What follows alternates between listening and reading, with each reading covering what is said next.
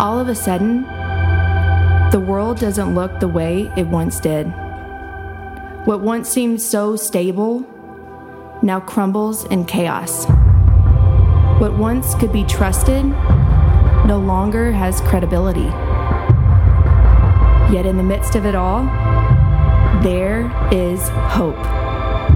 When who will reign on earth is uncertain, there is one who reigns from heaven with certainty. He reigns with righteousness, he reigns in power, he reigns with authority. One look at his throne changes everything. One look at his throne brings vertical clarity to a horizontal chaos. One look at his throne is what we need a perspective shift, a confidence shift, a vision shift.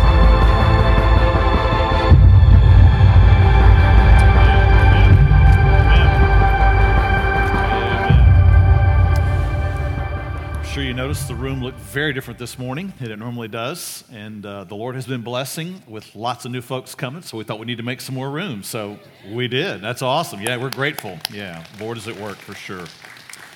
You know, uh, I don't know about you, but one of the ways that I respond when I'm faced with something that I can't resolve, when I'm faced with something that seems to not have an immediate answer or even has this feel of impossibility to it, I get frustrated, and then after a while, I just throw up my hands. I'm like, whatever. Just whatever. I'm, I'm just done. I'm done thinking about it. I'm done messing with it. Just whatever. Can you relate? Yeah. So uh, I've done that with some things in my life. I, um, when we moved into the house that we have now, it had a functional well in the backyard. I mean, there was you know 25 foot pipe down the ground and this mysterious water source down below that was pumped up below and up from below and you could water the yard and i did all that and then it broke one day and i struggled and i tried to fix it and i couldn't. I tried to call a guy he couldn't fix it and i'm like after a while i was like whatever you know it's frustrating. And then you know my story about bamboo in our backyard as well. Bamboo that just grows wild crazy in our backyard. I try to manage that try to control that and after a while i was like ah whatever i just can't keep up with it. It's crazy. So i've done that. I've done that with situations that come up in my life Maybe you're like me, you've even done that with some relationships in your life. After a while, you're like, whatever. It just feels impossible that there could be a resolve. But then when I read Scripture, I find a different response that we are called to. Because I read Scripture and I find that it is actually in the impossibilities that God does his biggest work and is where he increases my faith, and it's actually where he calls me to. And then I find that he actually is the one who designs the impossible situation just for me. And he does that for you. That situation that you look at today and you think, man, this person has created this problem. My boss is this. The world is this. This person is this. They caused me to be in this impossible situation. I have to remind us, as I remind myself, there is no situation outside of the sovereign hand of God. He doesn't just sit back and say, Well, let's see what happens next. He designs uniquely the situations and circumstances of your life so that He can increase your faith and trust in Him. That situation today that you are facing, that is to you impossible, is the situation where He wants to show His greatest glory to you. Now, that takes faith to believe that, it takes faith to walk into that because it's easy. It's easy to look at impossibility and just say, whatever. It's easy to just look at an impossible situation and say, ah. It's easy to get angry. It's easy to get bitter. It's easy to walk away. It's faith that says, God is in this. God has a purpose for it, and I will not walk away from it because He has led me here. We're living in a day in which the impossible seems to just show up every week in the news and every day in the news. A new circumstance, a new situation, a new event has unfolded, something has happened, and it just seems totally out of control. But I will not give in to the fear of the day. I will not give in to anxiety. I will not give in to throwing up my hands because I believe there's a king who's seated on the throne over all eternity. And just because we can't figure it out here in America doesn't mean he doesn't already have it figured out in heaven. And just because we can't figure it out here in heaven doesn't mean I just throw up my hands and say whatever. It means it calls me and you to a deeper walk and closer faith with him. Amen? Amen. So when that happens, I've got to learn to see things differently. I've got to change the way I see. I need a vision shift. I need to see the situation from a different perspective. I need to see it from God's perspective. And I see several in the audience who are like me, who have had some physical vision issues in life. Amen. Yeah. So it wasn't long ago, probably longer than I like to admit, that I began to experience some vision issues. And all of a sudden, reading a book began to be a whole lot more of this than anything else. And it began to be like, well, why am I even doing this? This is ridiculous. It began to be an exercise for my arms instead of an exercise for my mind. So I get headaches, I get tired, I get frustrated with reading. So I go see an eye doctor. And he says, Hey, you've got some vision problems. Well, yeah, I'm experiencing, you know, all of the results of that, but what's the deal? And he began to explain to me what was going on, it turned out he said, Well, you can't see far away well, you can't see close up well, and you can't see even this far well. And I'm like, Wow, thanks a lot. That hurts. So he said, You're going to need some glasses. Okay. He says, You're going to need trifocals. What? So that's what these are. So now I can see far, I can see close, and I can see where my computer screen sits pretty well. It's awesome. When I got a shift in my vision, when I got some help with my vision, all of a sudden, some things that were once kind of unclear to me became clear. Some things that had been a bother to me all of a sudden became not so bothersome. The headaches went away, the tiredness went away, the fatigue and the ability to see all of a sudden increased. The same thing happens with our soul. When our soul begins to not see clearly what's going on in life, it begins to have some effect in life. When you can't see clearly the people around you, when you can't see your circumstances from God's perspective, you will start to have some symptoms that will come with it. You'll start having some real anxiety. Because if you don't know that there's a king on the throne, you'll start worrying about all that's happening here. You'll start having anxiety. You'll start having depression. You'll start having uncontrollable urges. You'll start having unrest in your soul. You'll have this disconnect with God. You'll have anger issues. You'll have relationship conflict. And all of that's happening because you have gotten all of a sudden a vision problem in your soul. You got a low view of God, is what happened. When you get a low view of God and don't see Him reigning over all things, you'll start assuming a lot of things for yourself.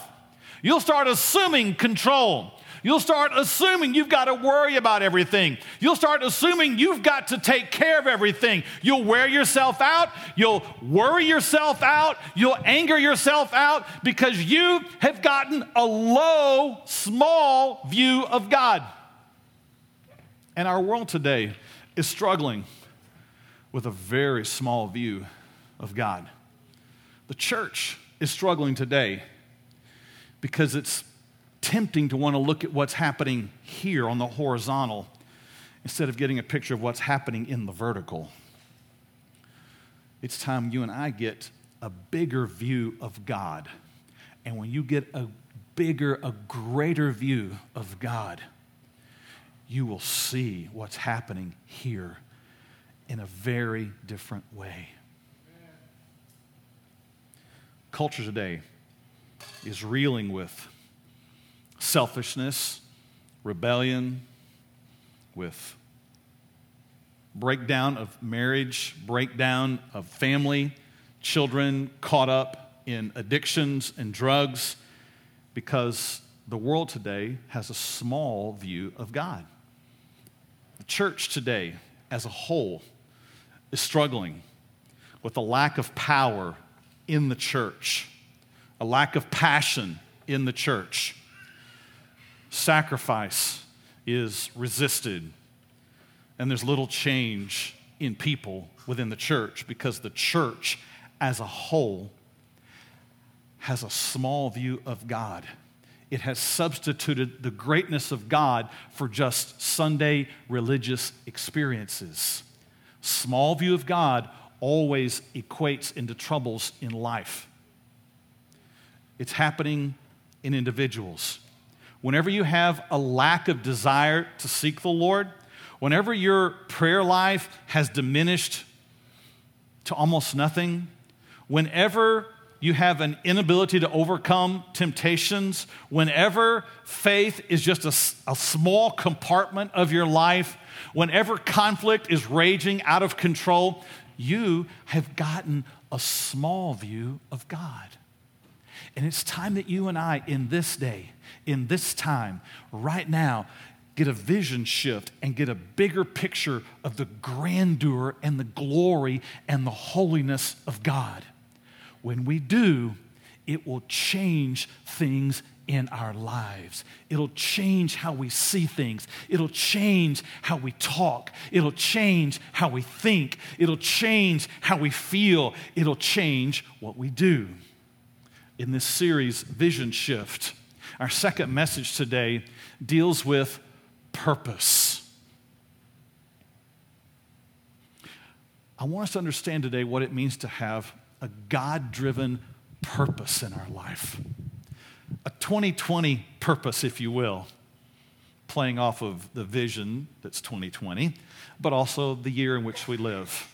Man, if there's ever a day that Christians need to get a sharp, clear focus for their lives, a sharp and clear focus for what God has for each of us, this is the day.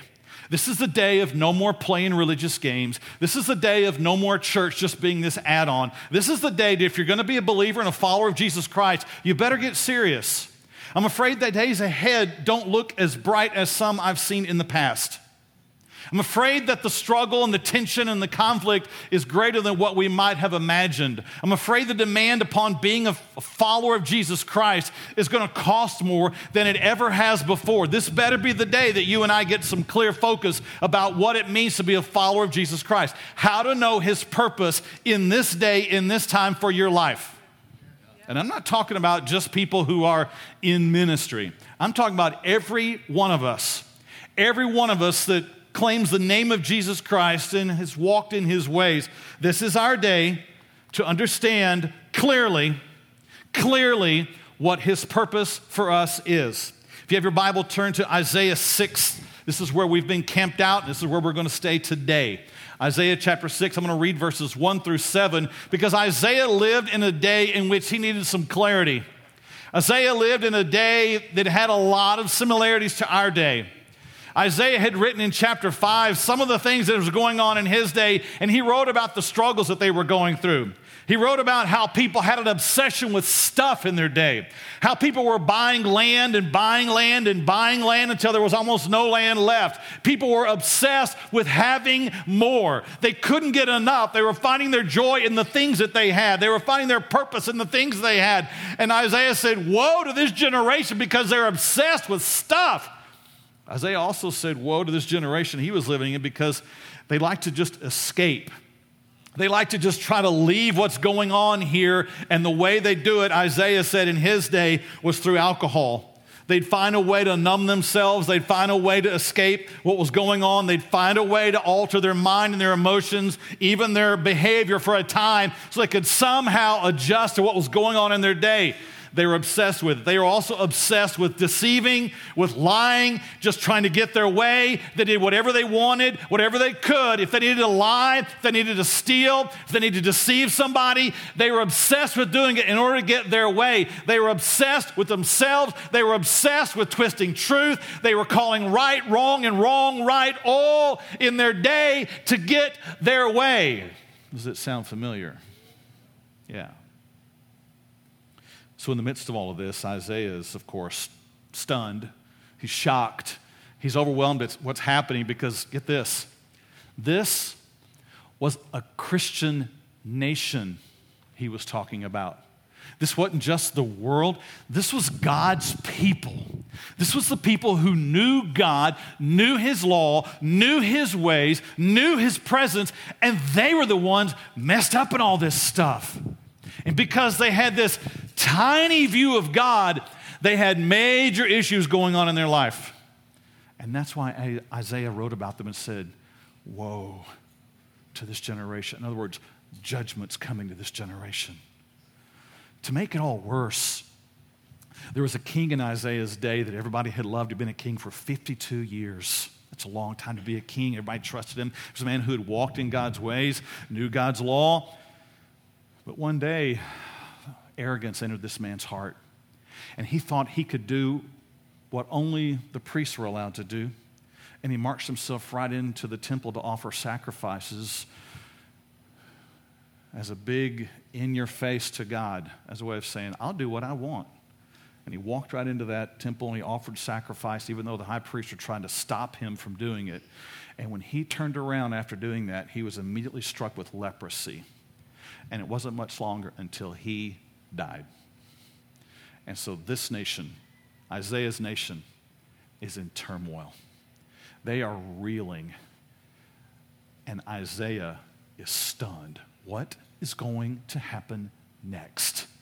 This nation is facing judgment. The king has just faced judgment. What is going to happen next?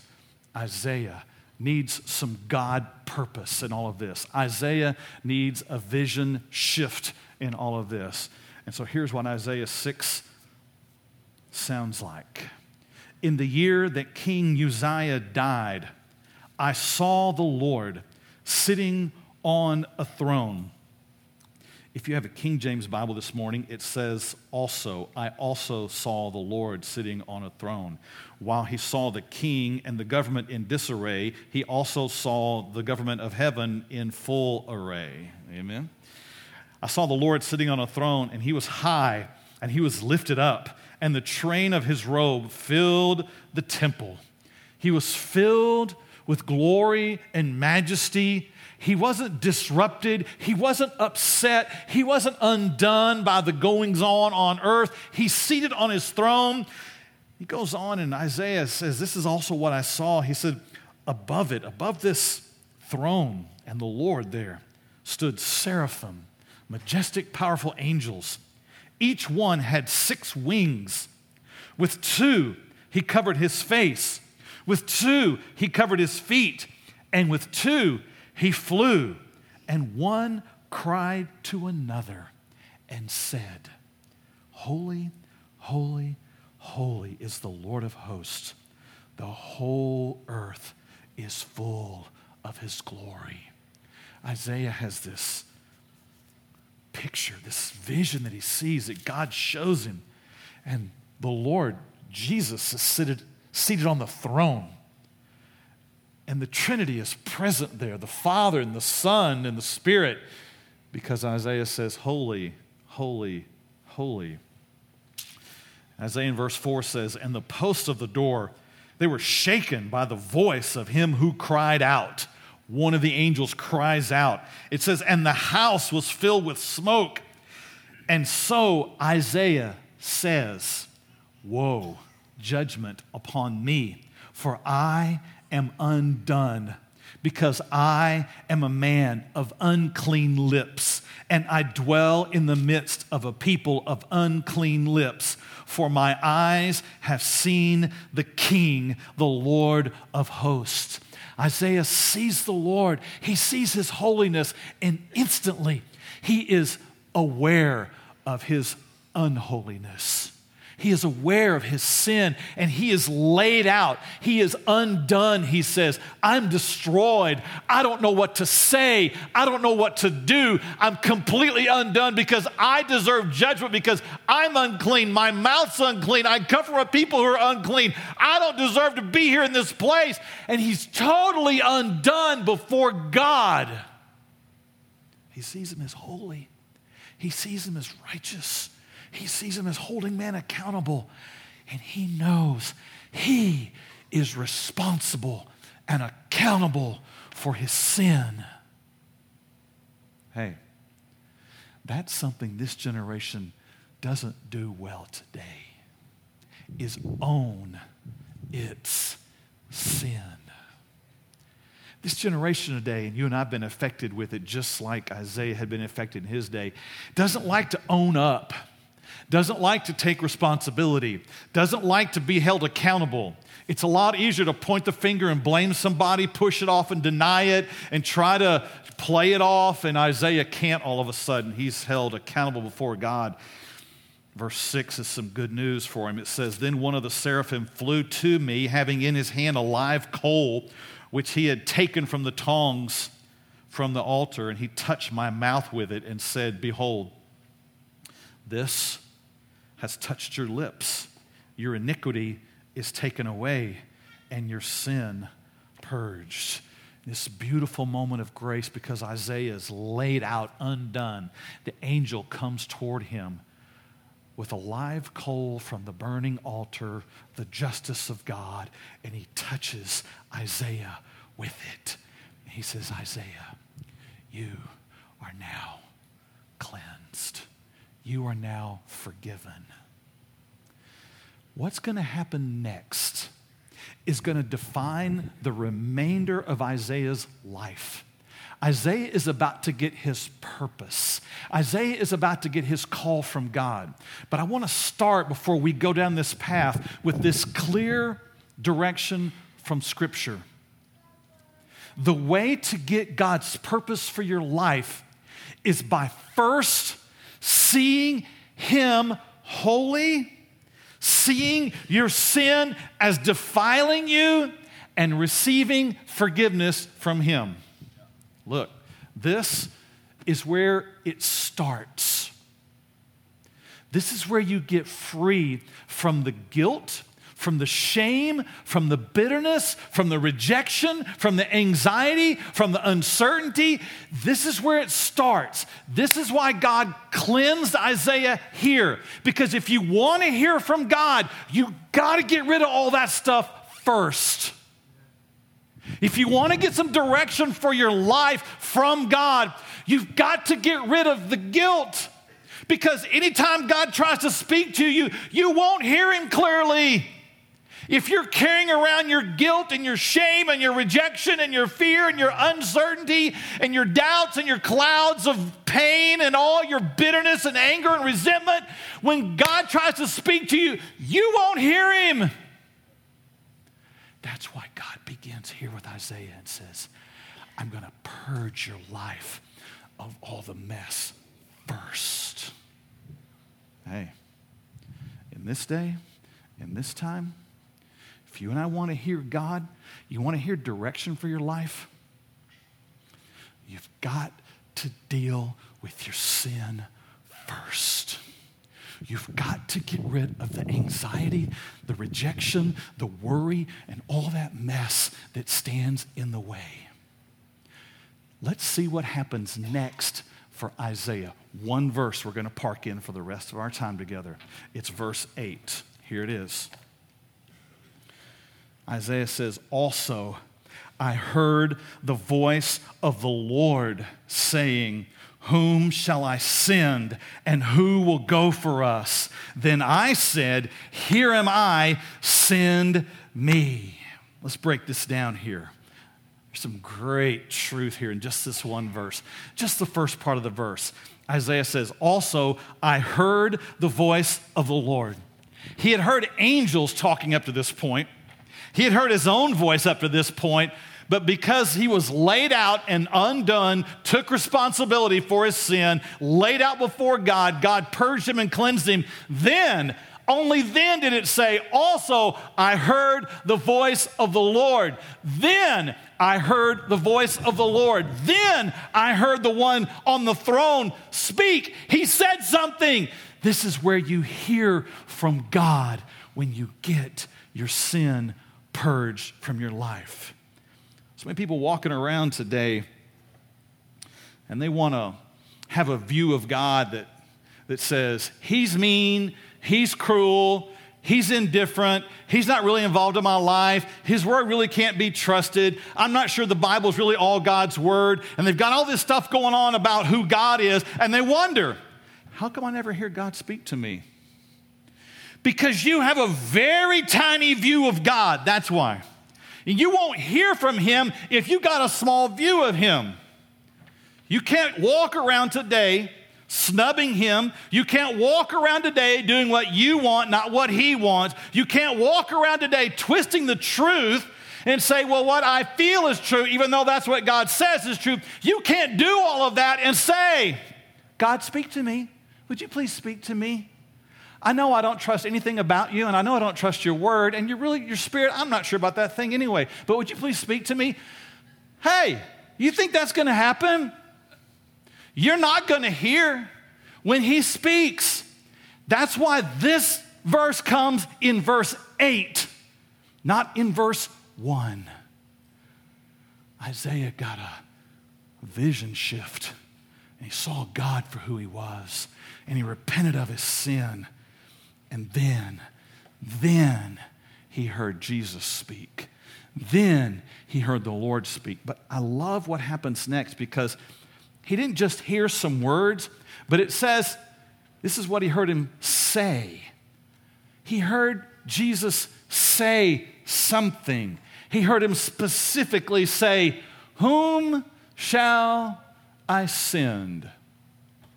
Now, I don't want to go ahead to the next part of the verse, but I, you can look at the, the next part of the verse just right here. And you see it says, And who will go for us? You see, what's happening here is a conversation among the Trinity of God the Father, the Son, and the Spirit in heaven are having a conversation. And Isaiah, all of a sudden, is able to hear this conversation. He had never heard it before, he'd never seen this before. But when you get your sin purged and you get your, right, your life right with God, you'll hear some things from Him you've never heard before. Amen? And that's what's happening here. And all of a sudden, Isaiah, because he's spiritually tuned in and he's dismissed all the other junk in his life, now all of a sudden he's hearing heaven. He's gotten dialed in. He's programmed into heaven, and there's a conversation going on. It's the greatest podcast ever. And he's listening, and there's three talking. And Jesus is initiating the conversation here.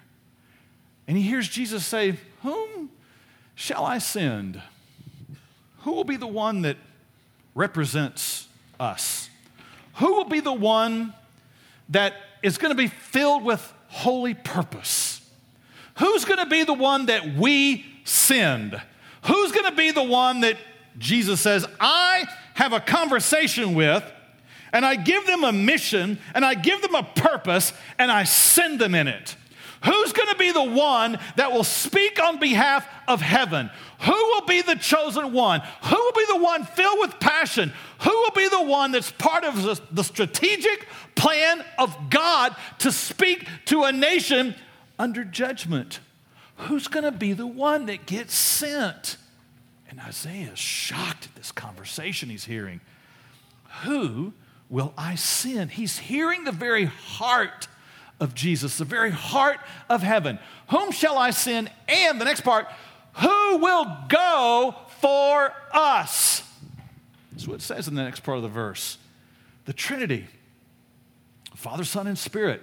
Who will go on behalf of us?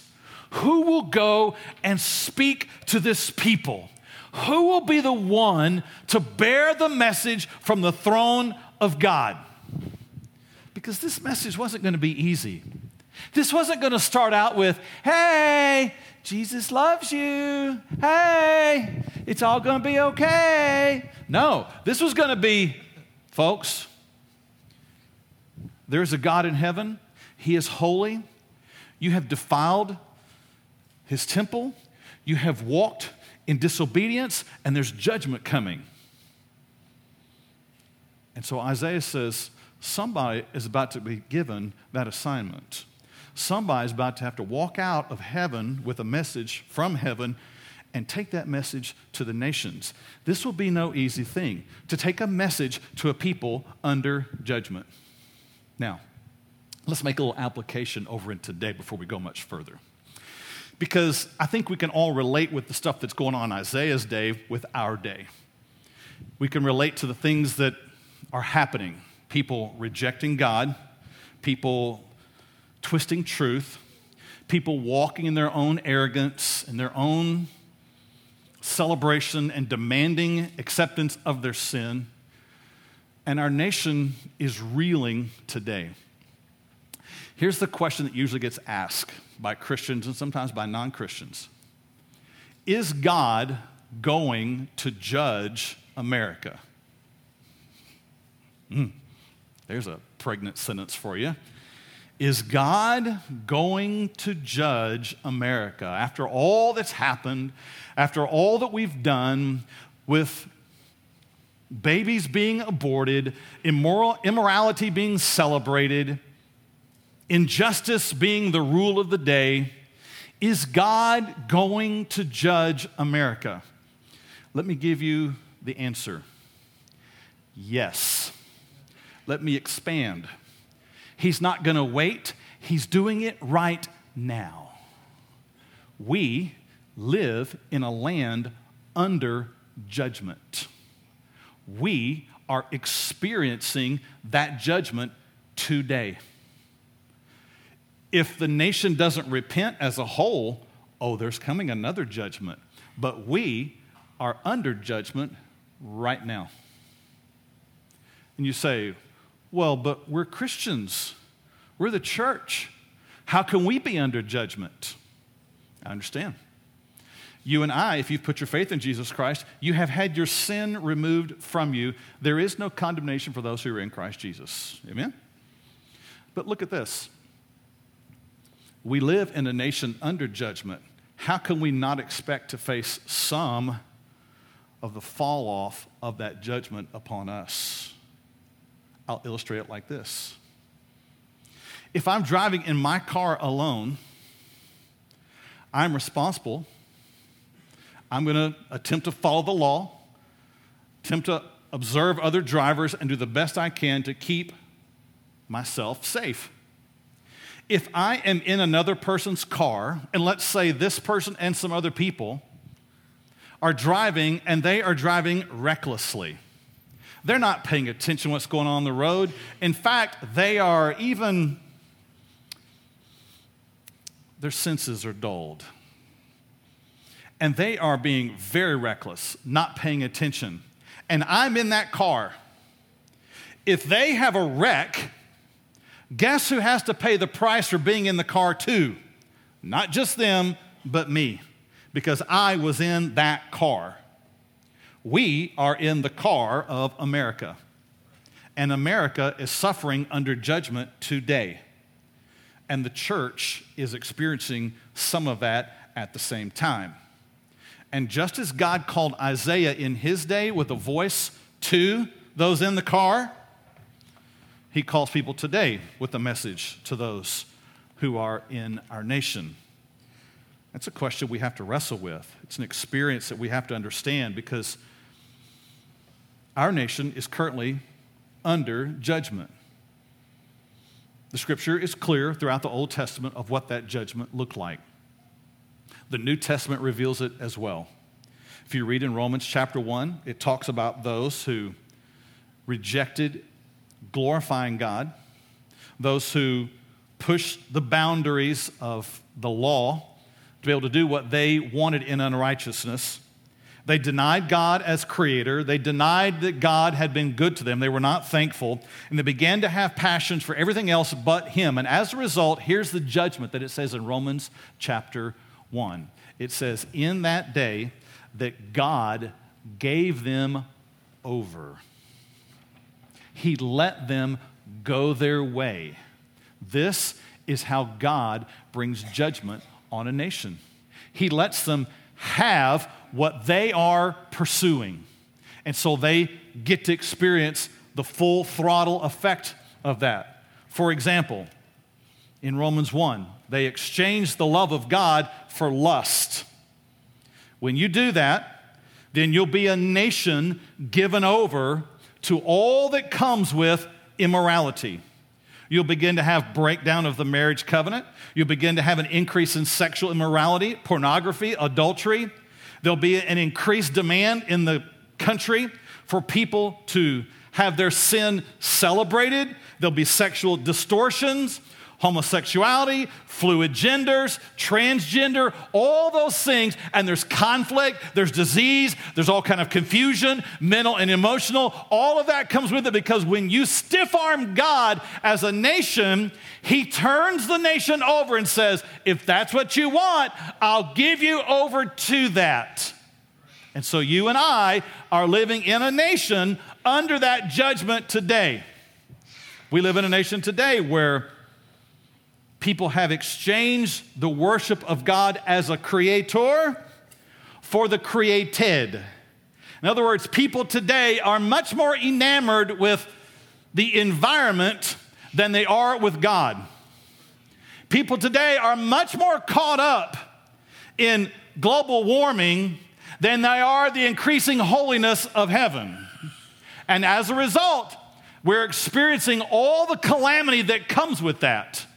We're experiencing catastrophe, disease, because we've rejected the one who is the creator and celebrated what is created. Romans 1 spells all that out. We've exchanged the worship of God today as the man, I mean, as the God of truth for the knowledge of man. We said, God, no, thank you. I mean, your stuff is, it's just so Puritan like. It's just so old school. It just doesn't play well in the culture anymore. It just doesn't fit me anymore. So, God, I'm just going to set your stuff aside. I'll do what I want. I'll walk in my ways. I'll do what feels right. I'll do what makes me some more money. I'll do what's more comfortable. And when you do that, when you exchange truth for your lie, when you exchange truth for whatever's comfortable for you, you're going to reap all that comes with that. You're going to have all of the results that follow from that. You'll start having mental and emotional turmoil. There'll be argument and debate in the land. People will twist truth to justify their sin. The more you exchange the worship of God for the worship of yourself, there'll be more judgment. This ultimately falls out when a nation is taken over by another nation. That's the Old Testament pattern, it's the New Testament pattern. When a people choose to walk away from God, they end up getting caught in their sin, they end up paying the price for it, they end up being weakened as a nation, and ultimately, they will end up taken captive as a whole nation. It happens that way individually. You give yourself over to sin, you'll find yourself a slave to sin. When a nation gives itself over to sin, it'll find itself a slave of another nation. Our nation was built on godly principles. Our nation was built on a foundation of faith and scripture. Men and women who sought to walk in God's ways. They were not perfect, but they sought to find a way to honor God in all things. Our Constitution, our Declaration of Independence bears all of that out. Even the separation of powers in which our government was established upon is based on a biblical principle. It's based on the idea that the human heart is sinful and no one can know its horror if left unchecked. So the founding fathers established a way of government where there'd be a, a system of checks and balances so that no one person could rule all. And by having that system of checks and balances, they hoped to longer sustain a country that would be filled with faith and goodness. So, our founding fathers protected this nation. In later generations and the decades that followed, we as a nation tried to protect ourselves against threats from outside, from other countries who wanted to come in and take over, who wanted to come in and dominate, who wanted to control us, who wanted us to be their slaves. And we fought against it. We would go around the world to fight against it, to stop its aggressive ways into our nation. And today, we face the same threat. However, at this time, it's not from another physical nation, it's not from somewhere across the ocean, it's from within our own people. It's from with a group within our own people who call themselves Americans, who now want to do what we always fought against control the people, dominate the people, and make us slaves. It's the same principle. This is the price for sin. This is the judgment upon a nation. And what's needed today is a group of people who will say, Lord, you are holy. You are seated on your throne above all. And I am undone. I am completely undone by your holiness. And I have walked in my own stubbornness and sin. And will allow him to touch us, to purge us, to cleanse us, and then hear the heart of heaven that says, Now, now, to this nation that is caught up in its own sin, now to this nation that's under judgment, now to the people who refuse to acknowledge there is a God, who will go? Who will be the one to speak? Who will come out of their comfort? Who will walk away from their own pleasures and hear what heaven is saying? This is what happened to Isaiah, and look what happens next. Then Isaiah said, Here am I. God, I hear you.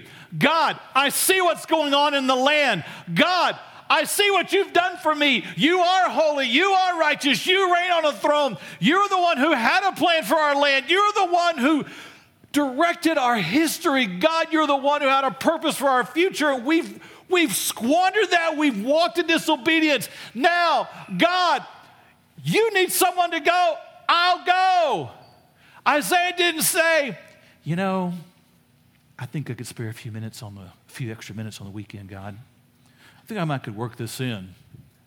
God, I think I've got, um, you know, I've got some extra time. God, I got a little bit of talent. God, I got a little bit of money. No, Isaiah says, Woe is me, I'm undone. And God, you are going to use a man to work.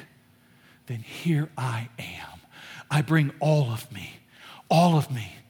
I'm here, God. Nothing held back. I'm not holding back this part of my life. I'm not going to hold back my emotions, my relationships, my family, my circumstances, my job, my preferences. I'm not going to let any of that stand in the way. God, here I am, all of my life, all of me. Here am I.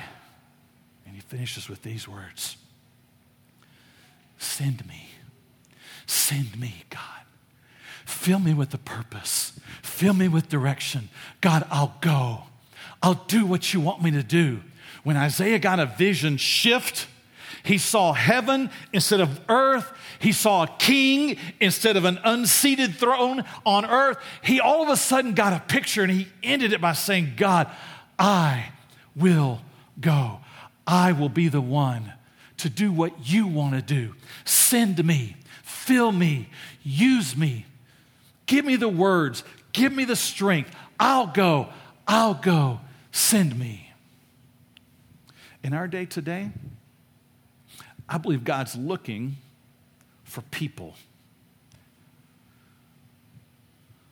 who will hear heaven and then choose to walk in complete obedience to Him. This is the day, this is the time that it's going to take that kind of full faith surrender. If you want to see God work in your life, you want to get a 2020 purpose, then hear Him calling you. Hear Him calling you in your life where you are. And if you got stuff standing in the way today, if you got junk that needs to be dealt with, then that's what you do. You bring it to the throne and say, God, I'm undone. I can't do it. I've tried to do it. I'm as messed up as all that mess up out there.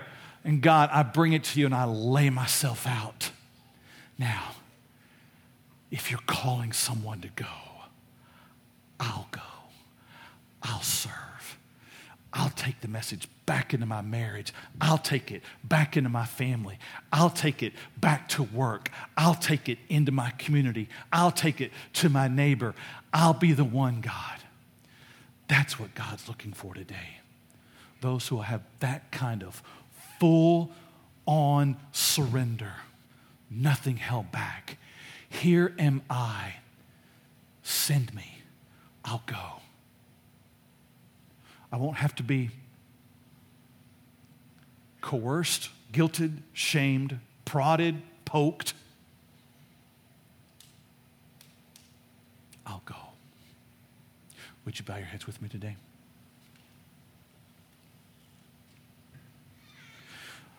Father, I know in this day, as it was in Isaiah's day, the land is suffering under judgment. And in our day, like in Isaiah's day, you're looking for your people to respond, to stand up, to be the ones who will live full surrender, full obedience, willingness to say, Lord, send me. God, I pray that would be true for us as a church. And I pray that would be true for us individually up against a culture that is increasingly resistant and rebellious to you. May we be full of obedience to you. May we have hearts of full surrender, willing to do what you say, willing to give up what we must, willing to surrender at all costs so that you can be glorified and a nation can be saved. So, Lord, we say to you, here we are. Send us, fill us, send us to do what you want. Send us to a nation in despair. Send us with a message of hope. Send us with a message of truth. We'll stand in it, we'll walk in it, and we'll hear your heart. Here we are, Lord. Send us. It's in Jesus' name we pray. All right. We have been uh, blessed at Vertical for several or many weeks in seeing people baptized, coming to faith, or recommitting their lives and being baptized. So I want to introduce you to uh, a man who's going to be baptized today, Don Fluellen. Would you come on up and bring David, your son, with you? Yeah, if y'all might know, Don is uh, one of our usher team and his son as well, David. And so uh, we'll come up on stage. I want you to hear just a little bit of Don's story before we, uh, before we do this today. I'll let Don hold the mic. And Don, let's talk for just a moment here. Don, how long have you been here at Vertical? Uh, about four to five years. Okay, about four to five years. That's what I was thinking. So God's done a work in your life since you've been here. Yes. Been through some things, and God has worked. What are just maybe just a few of the things that God has done in your life since being here, or what has it meant to you to be here at Vertical? Uh, I loved my whole family uh, being part of the church, and and I've definitely been more involved with this church than anyone in my entire life, and and look forward to it. So Yeah, yeah. I love it here. So uh, tell everybody where you work if you can, right? Yeah, can you? Yes. Okay, good. Uh, so I work for the government, and um, I've actually been kind of recruited for ever since I've been here uh, to keep moving up. And um, I had made a commitment to my son that I wouldn't move until he graduated, and they pursued it continuously until I finally accepted. So Okay, I'll and it's not just it's not just like Fort Worth or anything where you're going either, is it? No, It's, sir. Well, I'll be going to D.C. All right, it's going to Washington D.C. Yes, sir. So we'll all know we've got a missionary there, right there in the place. Yes, sir. all right. So um, you come to this moment today knowing David's going to be here without you, and you go there knowing it's a new chapter in your life. And what does baptism mean for you today, making this decision? It's um, it's just, it's a do-over. It's a start over. This year's uh, really been challenging for everyone that does know me here. They know personally I've gone through a lot of things this year and um, recommitted myself to God, and um, I definitely feel like I'm being called to go. Yeah. This is something that uh, I turned the job down in January, and they held it until my son graduated, and then re-announced it so I would put in, and so um, it's definitely wasn't my my first choice. Yeah. But uh, I'm I'm grateful to have the opportunity, and very sad to be leaving my son here. Um, Yeah. But so proud of him. Um, the one thing I want to say is, through all the challenges I have faced, my son has always been so consistent in things that he's done and shown me that even when I've had hard times, um, just the little things, telling everyone every single day, have a blessed day. You know, everyone at the counters, everyone at a register, whatever. And, and I've just admired him for how faithful he is. Yeah. And uh, Yeah. it, it's helped me to even grow more. So I wanted to be the, the father and the person leading by example and bringing to church and being involved. I think did that, but seeing him and how faithful he is to his friends and everyone he encounters, I think helps me even more. So that's why I wanted him here with me today. Yeah. So Don and I've talked about this decision for a while, and uh, one of the things that we've just talked back and forth on is where's God's will in this? What is God's purpose in this? And so Don has been seeking the Lord, and he believes this is what God has for him at this point. And so I admire him for that. Uh, Don has played a crucial role in a lot of things behind the scenes here, and we're grateful for you and what you have provided for us here at Vertical. We will miss you, but I'm excited on this day you're recommitting your life to Him, to serve Him, to be a witness for Him in a place that needs some witness. We're grateful for that. So, um, Don has asked for something a little unique today, and so here's what we're going to do I'm going to come back there with him. But David is actually going to be the one baptizing Don today, son baptizing his father. And, and Don told me this morning that this is this matter of faith is a family thing for him. So here's son, here's Don, and what's on your feet? Uh, my father's boots. Yeah. All right, all right. So we're grateful. Yeah, that's okay to clap for that. That's good stuff. That's good stuff.